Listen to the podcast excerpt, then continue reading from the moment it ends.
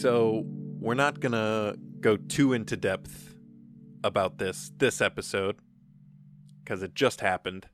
Um, and we're planning to do, you know, something next week.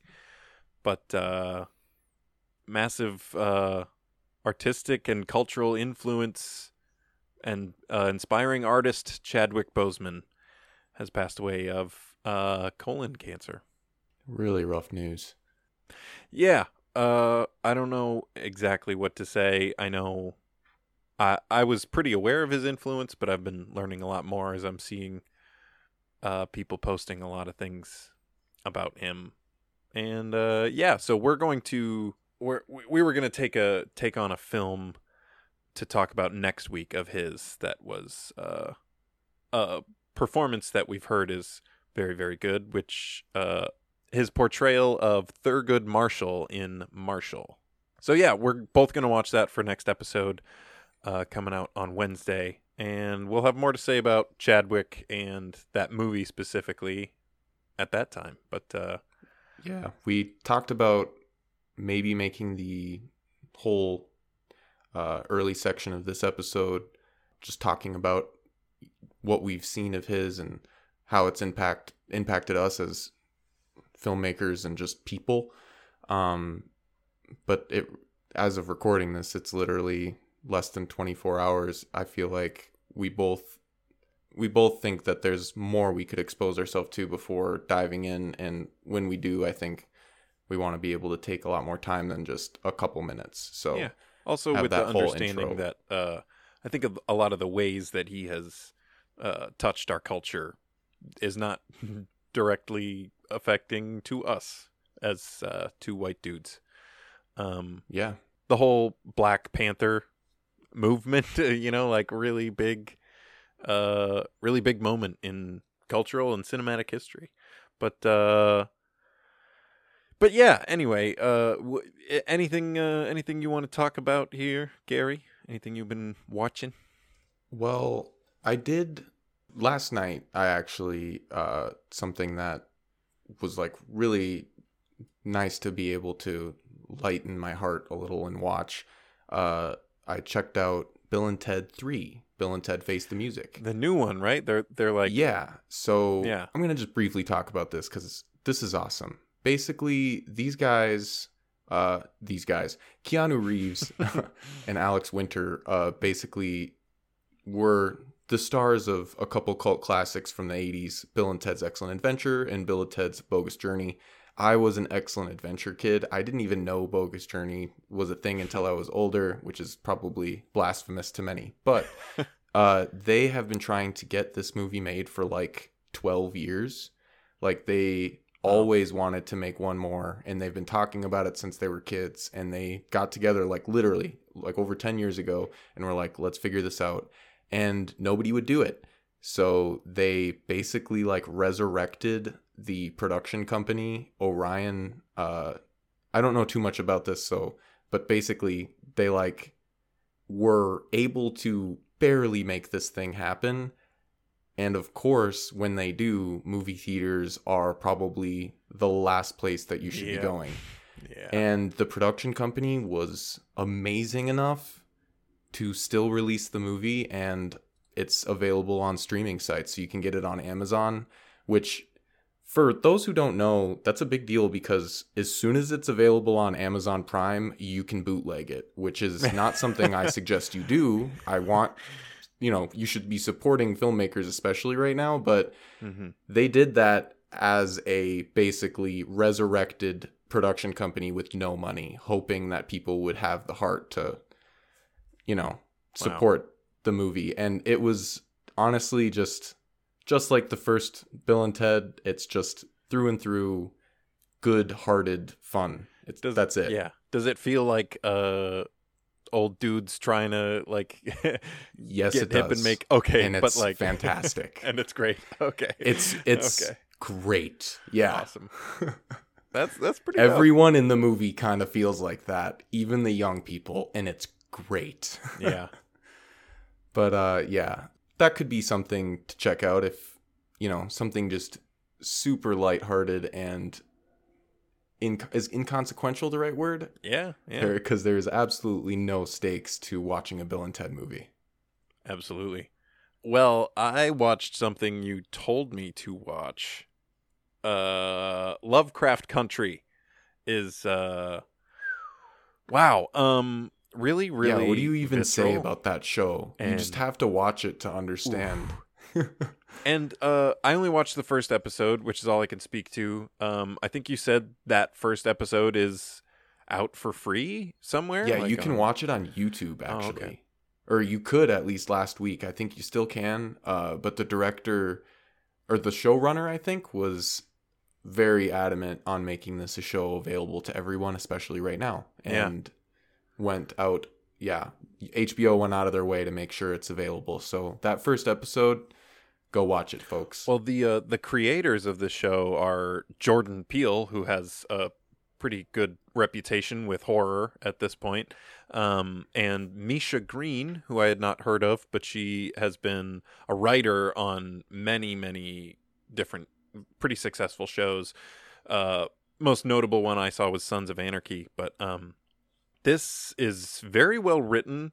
Um, I did see some friends of mine posting recently that's like, uh, I don't want to see another story that has the black person's uh antagonist be racism or like racist people. Like, it's a little bit reductive, and i i get that absolutely. This is extremely effective though, because it's very, very high stakes the way that it's written and the way that it's portrayed.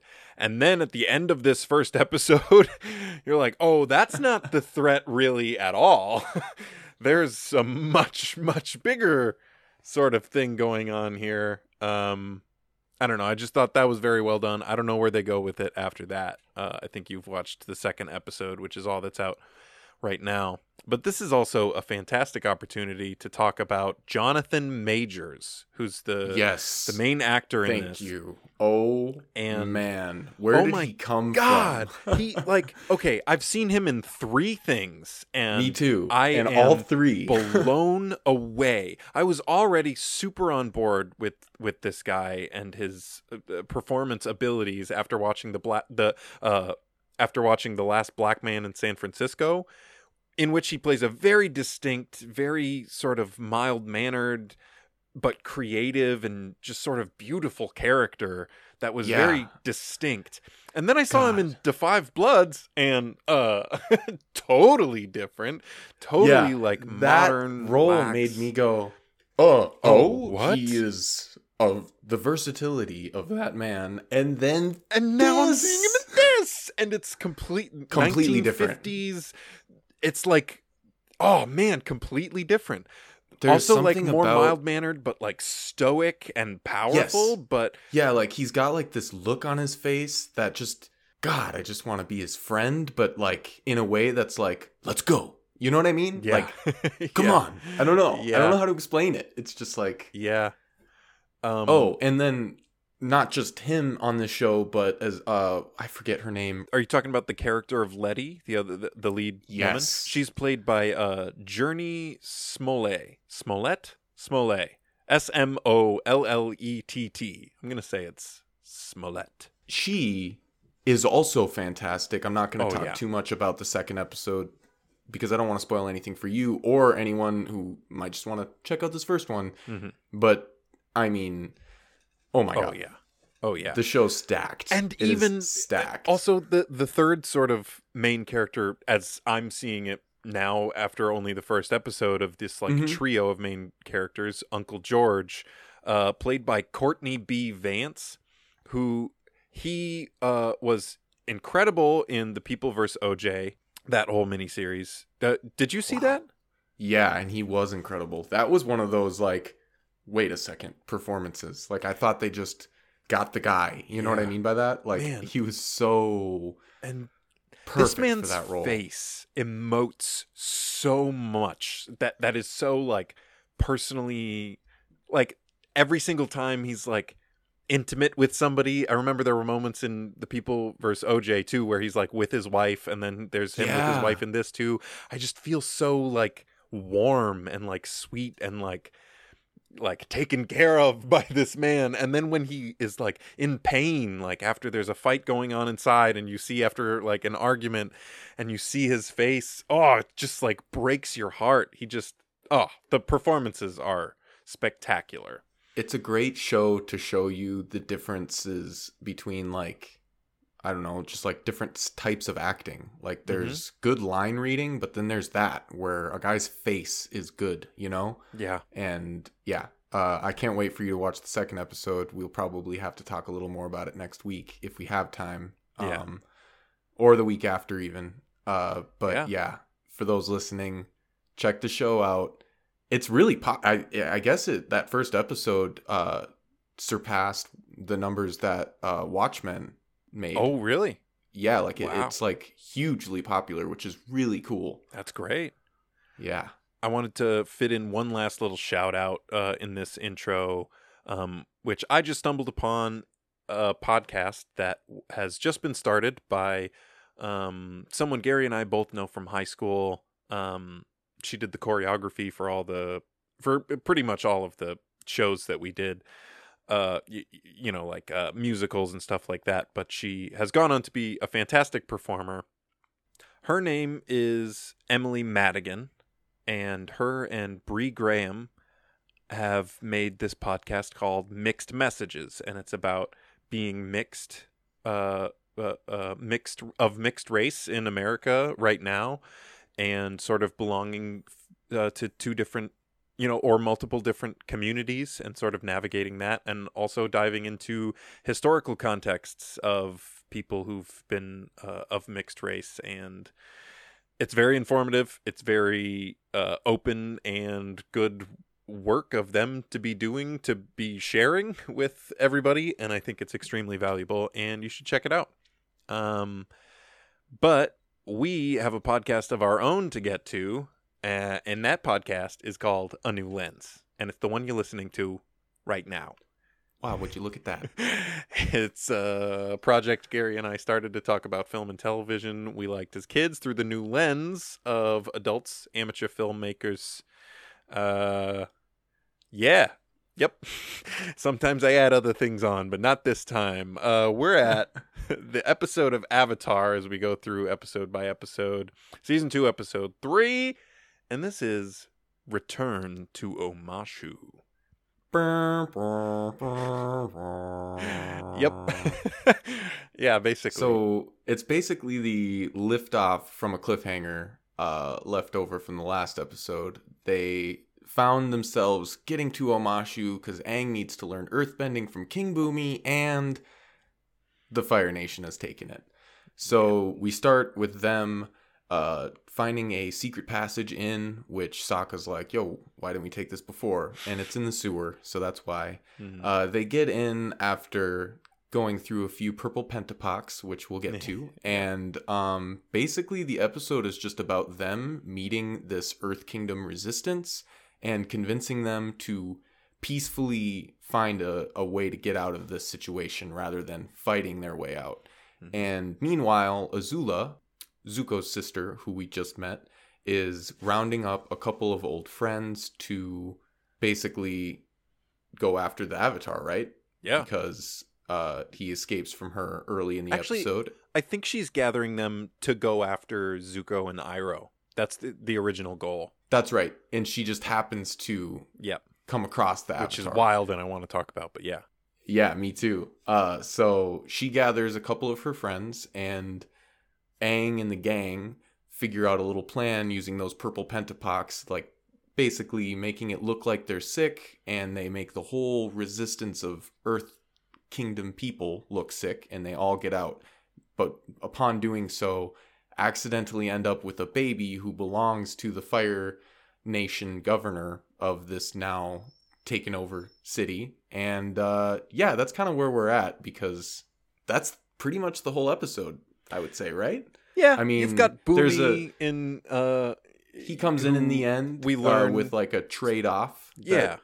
Involved with this baby. Yeah. Right. Um. Yeah, we'll get to all that. I think that's a good overview. Um, recap it's easy to ramble so for far. Those recaps. Sorry about it that. It really is. Oh, yeah. No, it. it, it uh, I've fallen into that too for sure. Um, I don't really have a opening shot statement for this one because it's basically just uh, the last shot you saw from the last episode. Yep.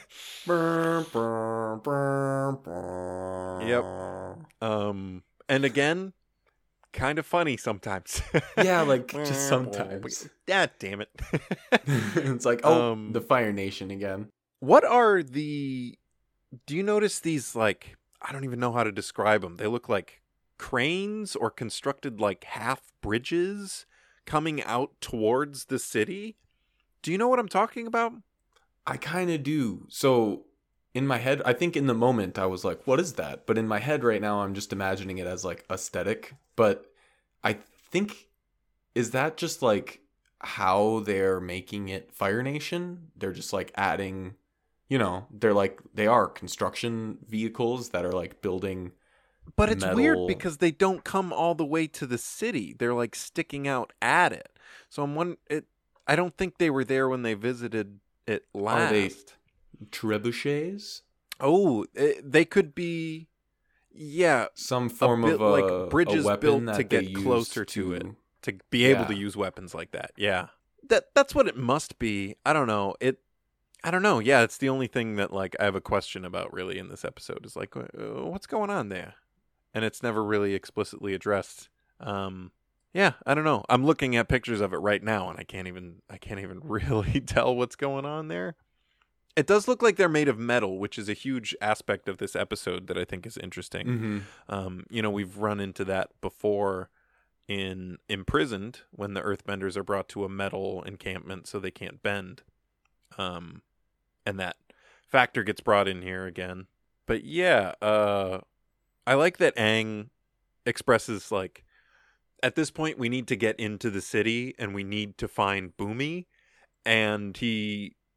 clarifies that like this is no longer about finding an earthbending teacher. This is about finding my friend. Mm-hmm. Um, that just kind of struck me. Like, yeah, th- he's like, whether or not his friend is now a hundred and however many years old, like they're still it, best friends. It's like, yeah, no, and it's easy to separate that because of that age gap. It's funny to think about, but in reality, yeah, he's probably genuinely concerned, and yeah. But also he does kind of need an earthbender too. It's yeah. like a little bit of both because if this is, in my head I'm thinking like, okay, if they took over and even Sokka says something like, we don't, or maybe Katara says it. And Sokka also joins in on the implication about, mate, we don't even know if Bumi's there. Like we don't know if he's alive yeah. is basically yeah. what they're saying. And that's not only like horrible, like yes, that's Aang's friend, but also like, maybe his only chance that we know of now at learning earthbending, which right. is the world is at stake too. They don't that, have any you know? other personal connections to any exactly. earthbenders. Um, they make their way into the city through the sewer. And I just noticed that like the sludge question mark that they're like yeah. going through, they colored it green just to be like, You it's know, sludge. A it's nondescript, not... gross sludge. This is shit, though, isn't it? Yeah, oh yeah. They're calling this is sewage. Earthbender poop. Right? Earthbender poop. Now fire, firebender poop. And Aang is just, like, doing his, like, staff spin thing to, uh, you know, blow oh, it out of the way. Yeah. And the way the air currents make it go around, like, makes it go around Katara, who's right behind him as well. But it's going to come back down at some point, and he just he just drenches Sokka in earthbender poop. I really like the... Uh, I, I don't know what the reference is, because it's been referenced in so many things that I don't know the origin, but the... When he, like... When uh, oh, Sokka yeah. like walks out of the tunnel, like, covered, right. and he looks like a some kind of a creature, and it's like... Yeah, that's like such a distinct thing. Like Twilight I feel like Zone-y? That's I haven't watched yeah, a whole lot of Twilight Zone. Me but neither. That's... But I feel like that is there like a movie about you know, an alien attack. Like maybe uh, that movie, The Day the Earth Stood Still. I haven't seen yeah. that. That's like a classic sci-fi. Maybe when the guy walks out of the ship, that is in the soundtrack. Because yeah. it's like as classic to me as like the ee, ee, ee, psycho music. Oh. You know what I mean? I, I thought you were like miming, wiping a window or something. Oh, but that was the stabbing coming down. yeah, no, you're talking about a violin hit. Yeah, yeah, yeah. Um, no, I feel you on that. Um, the the the sewers is a good way to introduce these pentapox, though, uh, and I love that.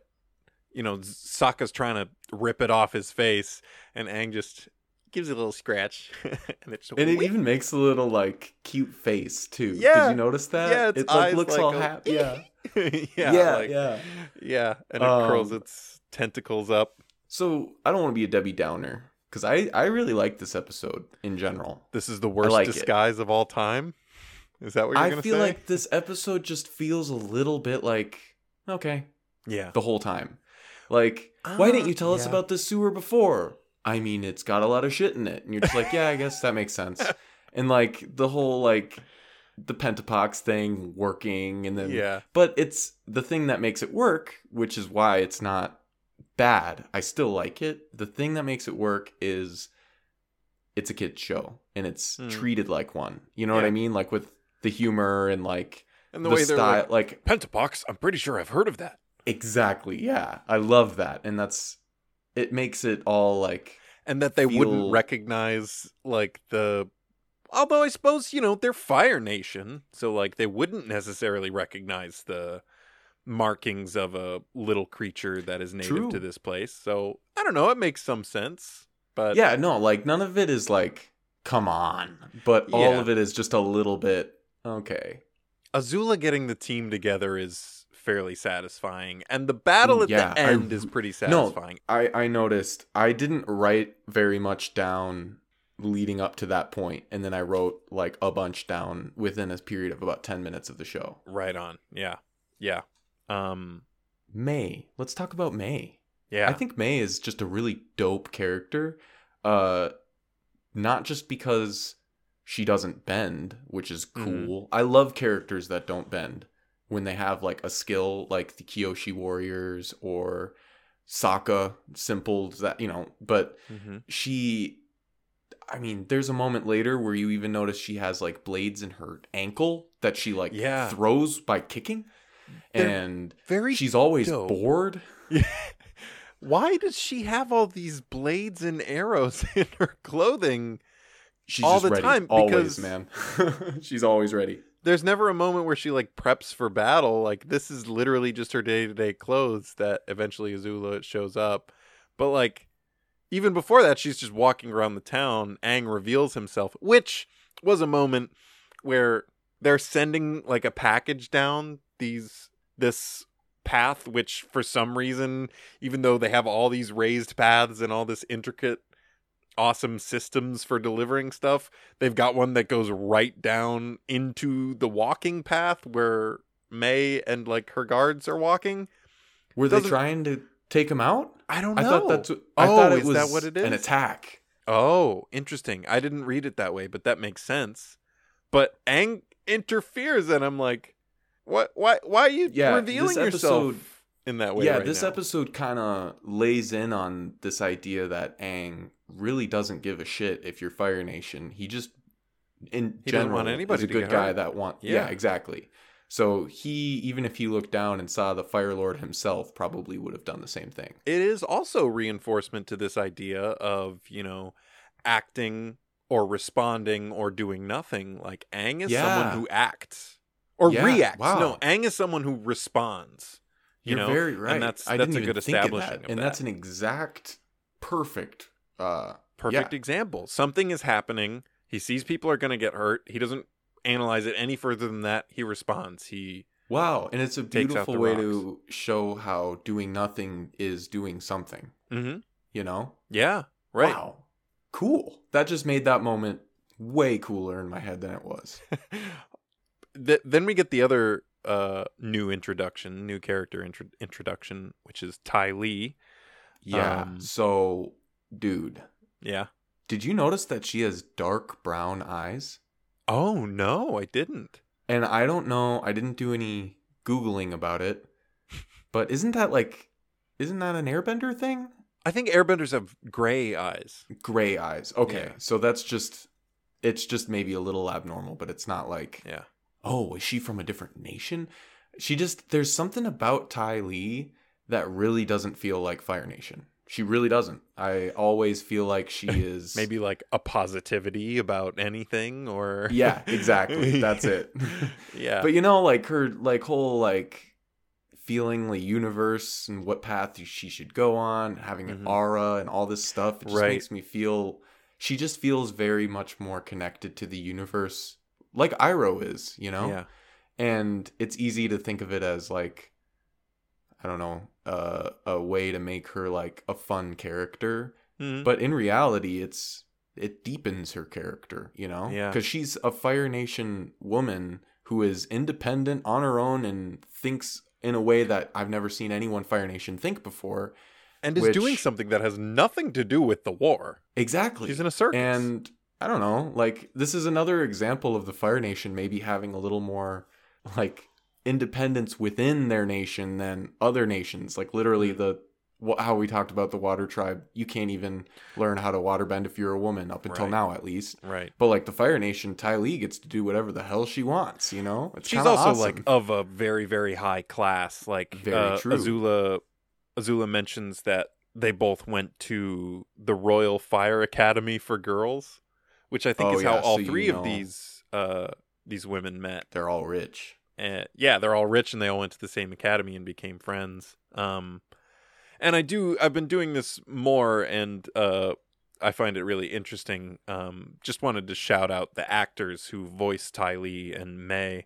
I'll start with Mai, uh, who is voiced with Cricket Lee, who really doesn't have a whole lot of other things on her resume. She's done a bunch of voicing in video games, um, and that's pretty much it. Who, which. Uh, Also is true for the voice of Ty Lee, who's named uh, Olivia Hack. Uh, also done a bunch of video games, a couple television and uh, uh, television credits. One that I think you'll recognize. This is a show I never watched, but I don't know if this is a character or something that you'll recognize. She voiced Rhonda from Hey Arnold. Oh, was that a character that hap- that that uh, came up a lot in that show? Totally, main character. Oh yeah.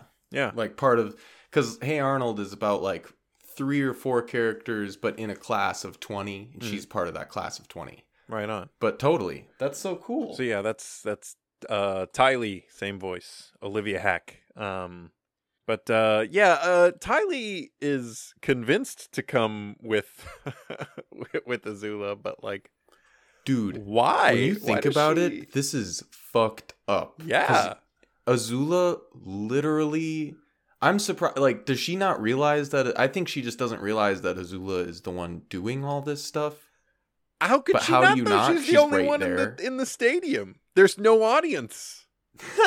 There's literally That's no what I'm talking That's like another her. example of this episode being a little bit just like, come on. Yeah. Um. But yeah, she basically, Azula basically manipulates her through like, really bad shit. Like she has like the net below her on fire and she yeah. sends animals in there. Like even if it is a out of like a I don't know, like it's her job, so there are things that she would already encounter. Fuck that. She is like fully like manipulating her to like I don't know. Well, it's also creepy. In almost. What way is she manipulating her? Like she's trying to say like I'm happy. Ty Lee is saying like I am happy doing this. I don't want to do other things. This is fulfilling to me in my life. And Azula comes in and is like, okay, but what if today I set this shit on fire and put you in a bunch of danger? Yeah, it's like. like Why does that convince her to? And I mean, I, I the only I, I think the only context that it makes sense is the one in which uh, she has no idea that Azula did this and that it's going to be happening to her now for the future of her circus career. I think the only thing that makes more sense, and I like it better because it gives Ty Lee a little bit more agency and a little bit less like vapid inability to make it. The easiest A to B connection point is that she's like, oh, okay, Azula really wants me to help out with this and is going to continue threatening me and making my life hard if I don't agree. Yeah, which kind of is it's never expressed in her line later where she says, it's kind of solidified because she said uh, the universe called, but Azula called a little louder. Oh, yeah, you're right. Later Remember? on, she, yeah. she says, like, Azula yeah, the called, universe yeah. was, because May's like, I thought the universe was calling. Right. She's like, the universe called, but Azula called a little louder. And it, but she says it in a positive way. Right. But in reality, I think she just decides to look at that like a positive, even though it's really fucked up. I think, yeah, I think that's just a character trait, which is interesting for sure. But uh, so imagine, imagine being the Earth Kingdom general who's like ready to face these Fire Nation dicks, and you turn to your king, King Bumi. What do we do? Yeah. Nothing. Like, yeah, that poor bastard just it. had to like mad. Like, me too, dude. Because this is one of those moments where Bumi is right, but really should have told people what's going on. Yeah. Because if Aang and them hadn't showed up, think about it. This whole little group of uh, Earth Kingdom soldiers, and even it seemed like members of the public, were about to go to war with the Fire Nation right. troops taking over their city. Mm-hmm. What was Bumi gonna? It would have destroyed you know? the entire city, and there wouldn't have even been anything left. Like, and maybe a bunch of innocent lives would have yeah. been lost. I don't know. Like, if Bumi would have told him we should all do nothing, mm. then I think I don't know. But he's just like, I'm gonna do nothing. You know, it's like, God yeah. damn it. Yeah. Uh, I love Momo when he sees the berries and the whoosh, quick zoom onto his face. Like, he's getting those berries. There's no doubt about it. And then you I know? love how he eats a bunch and yeah, like machine guns them around. Uh, then has a quick, like, I want to say battle, but it's not really a battle. Uh, it's quick, like, you know, skirmish with a baby. Um, where the baby's pulling his tail and everything. And we get a reintroduction, like a reminder of the, I don't know what to call them, like the railways, the, the chutes and ladders kind of thing. The chutes that are used for, you know, uh, the travel of goods and stuff in Omashu, which is incredible world building and was established in the first season. And this is now reminding us of that, and was used for like an action sequence, or, you know, like an adventure-y sequence in the first season, and will be used for a great action sequence later on. And this is actually a good way to both move the plot forward, um, but with the introduction of the baby, even though it is a little bit like, is this baby, uh, like, indestructible? Yeah, like you you want it to rack up tension, but it can't, because you're watching a kid's show and it's a baby, so right. you know it's going right. to live, but it yeah. still is very much like whoa, whoa, whoa, whoa, whoa, and then it lands into a thing and it's fine, you know. And but even but yeah, like when they land, twice, it lands on they the land kind of hard. Yeah, yeah. He's just laughing. uh, yeah, I don't know. And then the baby makes its way to uh. to the encampment after they, you know, do the whole zombie thing. I don't have a whole lot to say about that. It's uh it's cool. I mean, it's a good idea, but also yeah. like yeah, I don't know. We've already talked about it. But they make their way outside of the city. They're let out because plague. And uh this baby is with them, and um I love Katara being like, "Is this the face of a killer?" And it cuts back to the Earth General's face, and yeah. he's like, he doesn't look it's dark, you know? Yeah, he's he like, really, he looks like if you only understood. Yes. That's like what his face is saying, yeah. you know? And it that moment for me makes this episode go from being like, no stakes, it's a kid's show, mm-hmm. to, oh, that's right, we're watching Avatar: The Last Airbender. There's right. always stakes, mm-hmm. you know? Like, this kid is going to grow up in the Fire Nation. If they can't end the war, he will grow up to be a Fire Nation general and kill people. Mm-hmm. If they can end the war, he's going to grow up in a peaceful world. Yeah. It's like, this kid is why we're right. fighting. You know what I mean? Mm-hmm. Yeah. It's really interesting too. Oh. Also, uh, I think we passed over it, but I really love the moment when Aang finds Flopsy. Yeah. And the camera just goes to this wide shot and he's like, yip, yip. And he just sits there and he's like, oh, yeah. I guess that doesn't like, work on you. And then he's like, let's go. And he races and it off. Works. Yeah. yeah. In that moment, too, I even was like, why didn't it work? I don't know why. Yeah. Like, I've seen this episode before, but for some reason, the way they like frame it with like the wide shot, you really think he's about to lift off and yeah. fly. Um, Azula arrives only for the purpose of getting Mai, which is crazy. Like, Mai is part of the yeah, family. Yeah, there's a lot of who inhabits destiny here. Yeah. in this episode. Everybody's paths that cross, cross at the perfect moment. Yep. And they make the, you know, organize the trade for the baby for Bumi, which is honestly, like, a pretty big... Like, yeah, he is the king of he's this. He's the king of Omashu and like one of the most powerful earthbenders, I think, in the world. Like, maybe the most. Yeah, yeah, like for as far as they know, un bébé. It's a little bit, a little bit much, but um, I love she uh, Azula says uh, briefly, "We'll call this the city of New Ozai," which is pretty cool.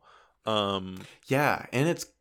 Doesn't that make you think about some cities that we know of and like, why is it named that and mm. what did they have to do to make that city a thing? Mm. You know what I mean? Yep. Uh, yeah. Yep. Aang, like, first he flies up and at first, I mean, firstly, he's flying. He like tries to grab his hat like that'll fix it. He's flying. He's airbending. And the, the the little piece of cloth around his head that's not even blocking all of his tattoos. It's just blocking the arrow part of it. Like, you can see the tattoo on the back of his head. This is clearly the Avatar. This is clearly an airbender in airbender garb. The little piece of cloth flies off and Azula goes, the Avatar. It's like, yeah, dog. Yeah. Yeah. um... Yeah, I like the bringing back of the bison whistle at the beginning of mm. this like battle action sequence. That's actually a thing that they found, you know, the origin of and continues to yeah, be useful. Yeah, I really love it when a show has something like that, like in Gravity Falls with their grapple hook. Yeah. And like, yeah. You know, when the, when an item is not just there for one episode, it's like a thing that comes up. Mm-hmm. Aang gets uh, this metal coffin, which is pretty dope, that... Bumi's in and they're sliding down. It's a pretty great action sequence. Like, yeah, I really like this. By. It's it's well animated. And there are stakes in this too. There are oh, moments yeah. where they hit the side of like one of the chutes, and it really feels like they hit the side of it. It doesn't feel like they were supposed to. Mm-hmm. And then Aang has to like re-establish them onto a new one. And dude, this is the moment for me where Azula goes from, all right, so this is like the new bad guy, or is she hmm. worse than Zuko? Like, what's going on? To, oh, this is business. Yeah. Like, she's shooting like saw blade, blue flame. Right. Rings. Like things that we've never even seen before from a firebender, and yeah. really raises the stakes. She only really used lightning in the previous battle. There was one moment yeah. where she did like a blue, one big blue flame blast.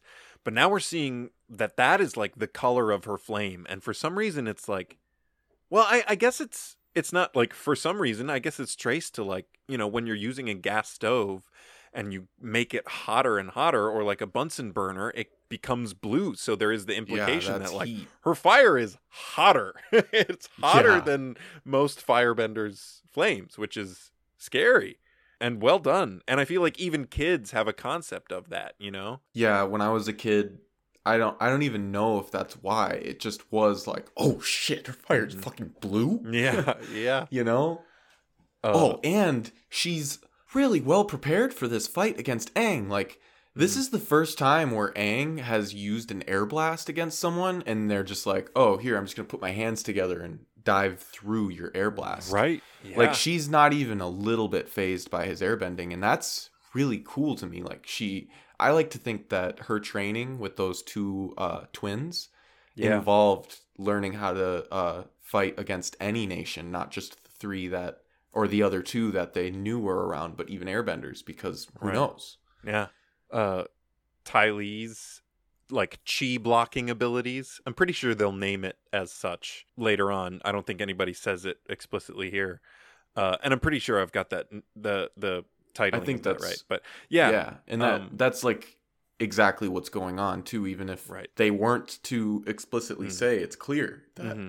she they do it in such a cool way. It reminds me of uh, I don't know if you, we've referenced it on this show because there was in the Jet episode. The whole episode was kind of a reference to it. The show mm-hmm. Naruto. Yeah, yeah. Um, there's a character. Um, or like a clan in Naruto whose ability is basically being able to see like the many different pressure points on a person. Mm. And then within like one second, they can hit like sixty-four pressure points. Yeah.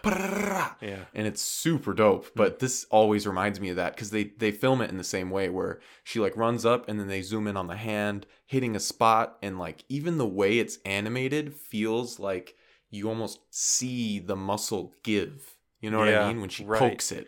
Yeah. It's so... Cr- it freaks me out. Because then Katara is genuinely... I think this is one of the most scared she's ever been. Just like yeah. realizing that this ability she she's had her been. whole life is just gone. Mm-hmm. And we don't know, is this a thing permanently? What's right. happening? You know? We don't know. Mm-hmm. And that's scary, dude. Yeah.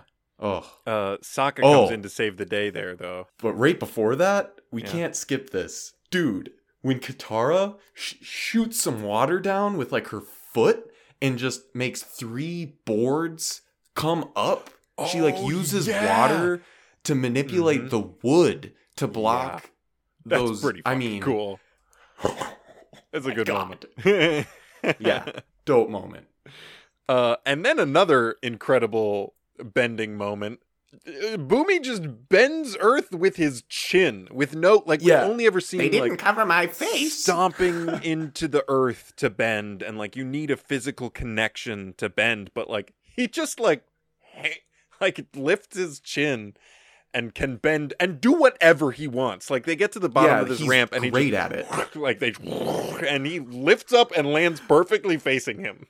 That moment makes me laugh every time. And then when That's he's done so talking, so funny to him, looking to me. He flips himself up and just like lifts himself up the whole ramp. And he, he, he slides away laughing maniacally. Yeah. He's in complete control, and I think that gives and he's nuts some.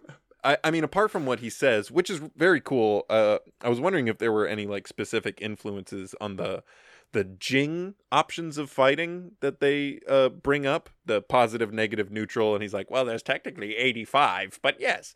Um, that is an Avatar world thing. I'm not sure if it's referenced again. Oh, cool. We'll have to look out for that, but uh, it's not it, it's not really influenced by anything in particular. I'm sure there's, y- you know, the notion of like...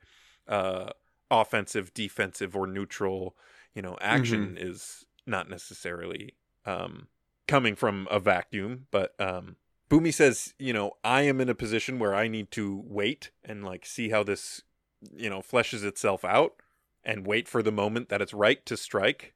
Um, you need someone who waits and listens to teach you earthbending, which uh, we'll just have to see how that manifests itself. Yeah, we hope it does, but, don't uh, we? Uh, but yeah, I think that gives him some confidence that Bumi is con- in control of this situation. He's he knows what he's doing. He's not just surrendering for no reason. He assessed the situation, even as a crazy, crazy old king, crazy old fool. You know, he took the proper steps. If only he would have just let everyone know what was going on. Yeah. That's the only thing I wish he would have yeah. done. Yeah, I'm gonna do nothing. Right. uh, so I just wanted to before we. Stop talking about her.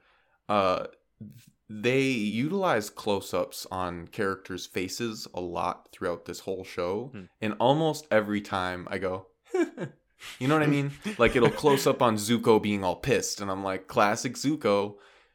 They somehow don't do that with Azula. Hmm. When they do a close-up of Azula's face, ooh, I'm like, yeah. oh shit. Oh no. yeah. Yeah. No, totally. And they do it a lot, and it's always effective. And, I feel like yeah. most of their close-ups, in my experience, have been effective, at least in the episodes oh, that like, we've like, talked about so far. The dramatic ones are, yeah. like, with Iroh and, yeah, like, mm-hmm. now that I'm saying that, I'm like, ah. But there are just sometimes where it will do a close-up with that shh noise. Sure, yeah. But with Azula, every time, I'm just like, yeah. she is oh, here to no. fuck shit up. Yeah. We get this good final moment of the episode where Aang shows his, his colors again. Brings this baby back. I want my baby back, it. baby back, Fire Nation. I want my Fire Nation baby back. I don't know. uh, yeah, uh, and it's you, you got the that uh, marimba, kalimba. What's what's that? I that think it is a kalimba. Thing. Kalimba. You got that. Uh, those tones. Do do do do do do do do. You got those coming in at the end of this episode, which always just bring about such. Yeah, that's like one of those things emotion. Where like the guy that edits the episodes for Avatar is like, should I use it? And then the guy mm-hmm. next to him is like, use it. Yeah. And he just pushes a button and he makes any episode just like amazing. Oh yeah, now it's good. Now it's good. Oh yeah, they're going to cry at that and they won't know why. He brought the baby back. Yeah, fucker. That scene would be completely different if it was underscored with bah, bah, bah, bah. You know? But I will say with this baby moment, uh, thinking about it now with the context of our earlier talk about the baby and what it means to mm. this episode and the future of their journey, mm. Aang being the one to give the baby back mm. almost feels like Aang is saying, I am going to save you. You know what I mean? Yeah. He's confident that this baby can be back. Like, uh, not to be like, uh, in a real world setting, but like, you know, I could see them being like, we should raise this baby so it's not being raised in the Fire Nation. Yeah. But like, he understands that I think. What's best for everyone will, is to yeah. reunite this family. Yeah. And he knows that one day they, they'll be part of a peaceful world, hopefully, you know. Mm-hmm. Yeah, it's a nice episode. It's it's it's nice, you know. It's I feel like there's, other than the introduction of two very cool characters that you know will be part of the mm-hmm. like sort of secondary realm of this uh cast in its entirety for the show.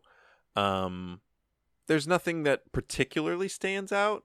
I mean, it's development. Bo- yeah, you know, Bumi earthbending with his chin is pretty dope as well. I don't know. There, there's like cool things and good story development. It's just like solid. You know, it's just like good. A solid. Yeah. It's yeah. It's nothing. It, it's not on my top ten list. You know. Yeah. But uh, because you can't have more than ten in that list, right? You know, that's why there gotta be episodes like this. But we do have to mine this uh, episode for a good kid moment of the week. Kid moment of the week. Uh, it it was a I good know. one for that, I'd say. This was yeah. a really silly episode. Uh, you got one? I for me, just Bumi in general. I think yeah. him sliding away laughing maniacally might be it, but I'm sure. What do you got? Uh, I just want to let you know you're wrong and you're going to agree with me. When they're planning the zombie, like, pentapox plague thing, and Sokka's like, you can't just rely on the looks, you got to sell it. And that old guy walks by and he's like, oh, yeah. oh, and you think he's really just old. And then you're like, oh, Sokka, don't say it. And he's like, ah, see, he's selling it. And you're like, oh, that's funny, but like, ah. And then the old guy's like, years of practice. And it's like, ah, yeah. he was in on it. I love that yeah. moment so much. That is... Yeah, that's got to be it, right? That's the kid moment of the week. Kid moment of the week goes to the old guy. Years of practice of uh, trying to get people sympathy. Years of practice. Uh, yeah. Uh, well, I think I think that's pretty much all we've got to say on this one. I don't know if I have any any post-show things. As always, you can check out Legendary four uh, Adventures, Space Vampires. It's our Space other Dungeons and Dragons podcast. Gary, you've got another podcast starting up. Yeah, I just started one with my friend Mitchell called Hotbox the Book Club. Uh, we're going to just basically be reading books and talking about them. Really laid back, starting with Percy Jackson series. So if you like that series, consider diving back into it with us. Right on, man. I know I'll be tuning in. Uh, and thank you for tuning into this one. Uh, as always, I'm Calvin. And I'm Gary. This has been A New Lens. Oh, that was good. I'm gonna do nothing.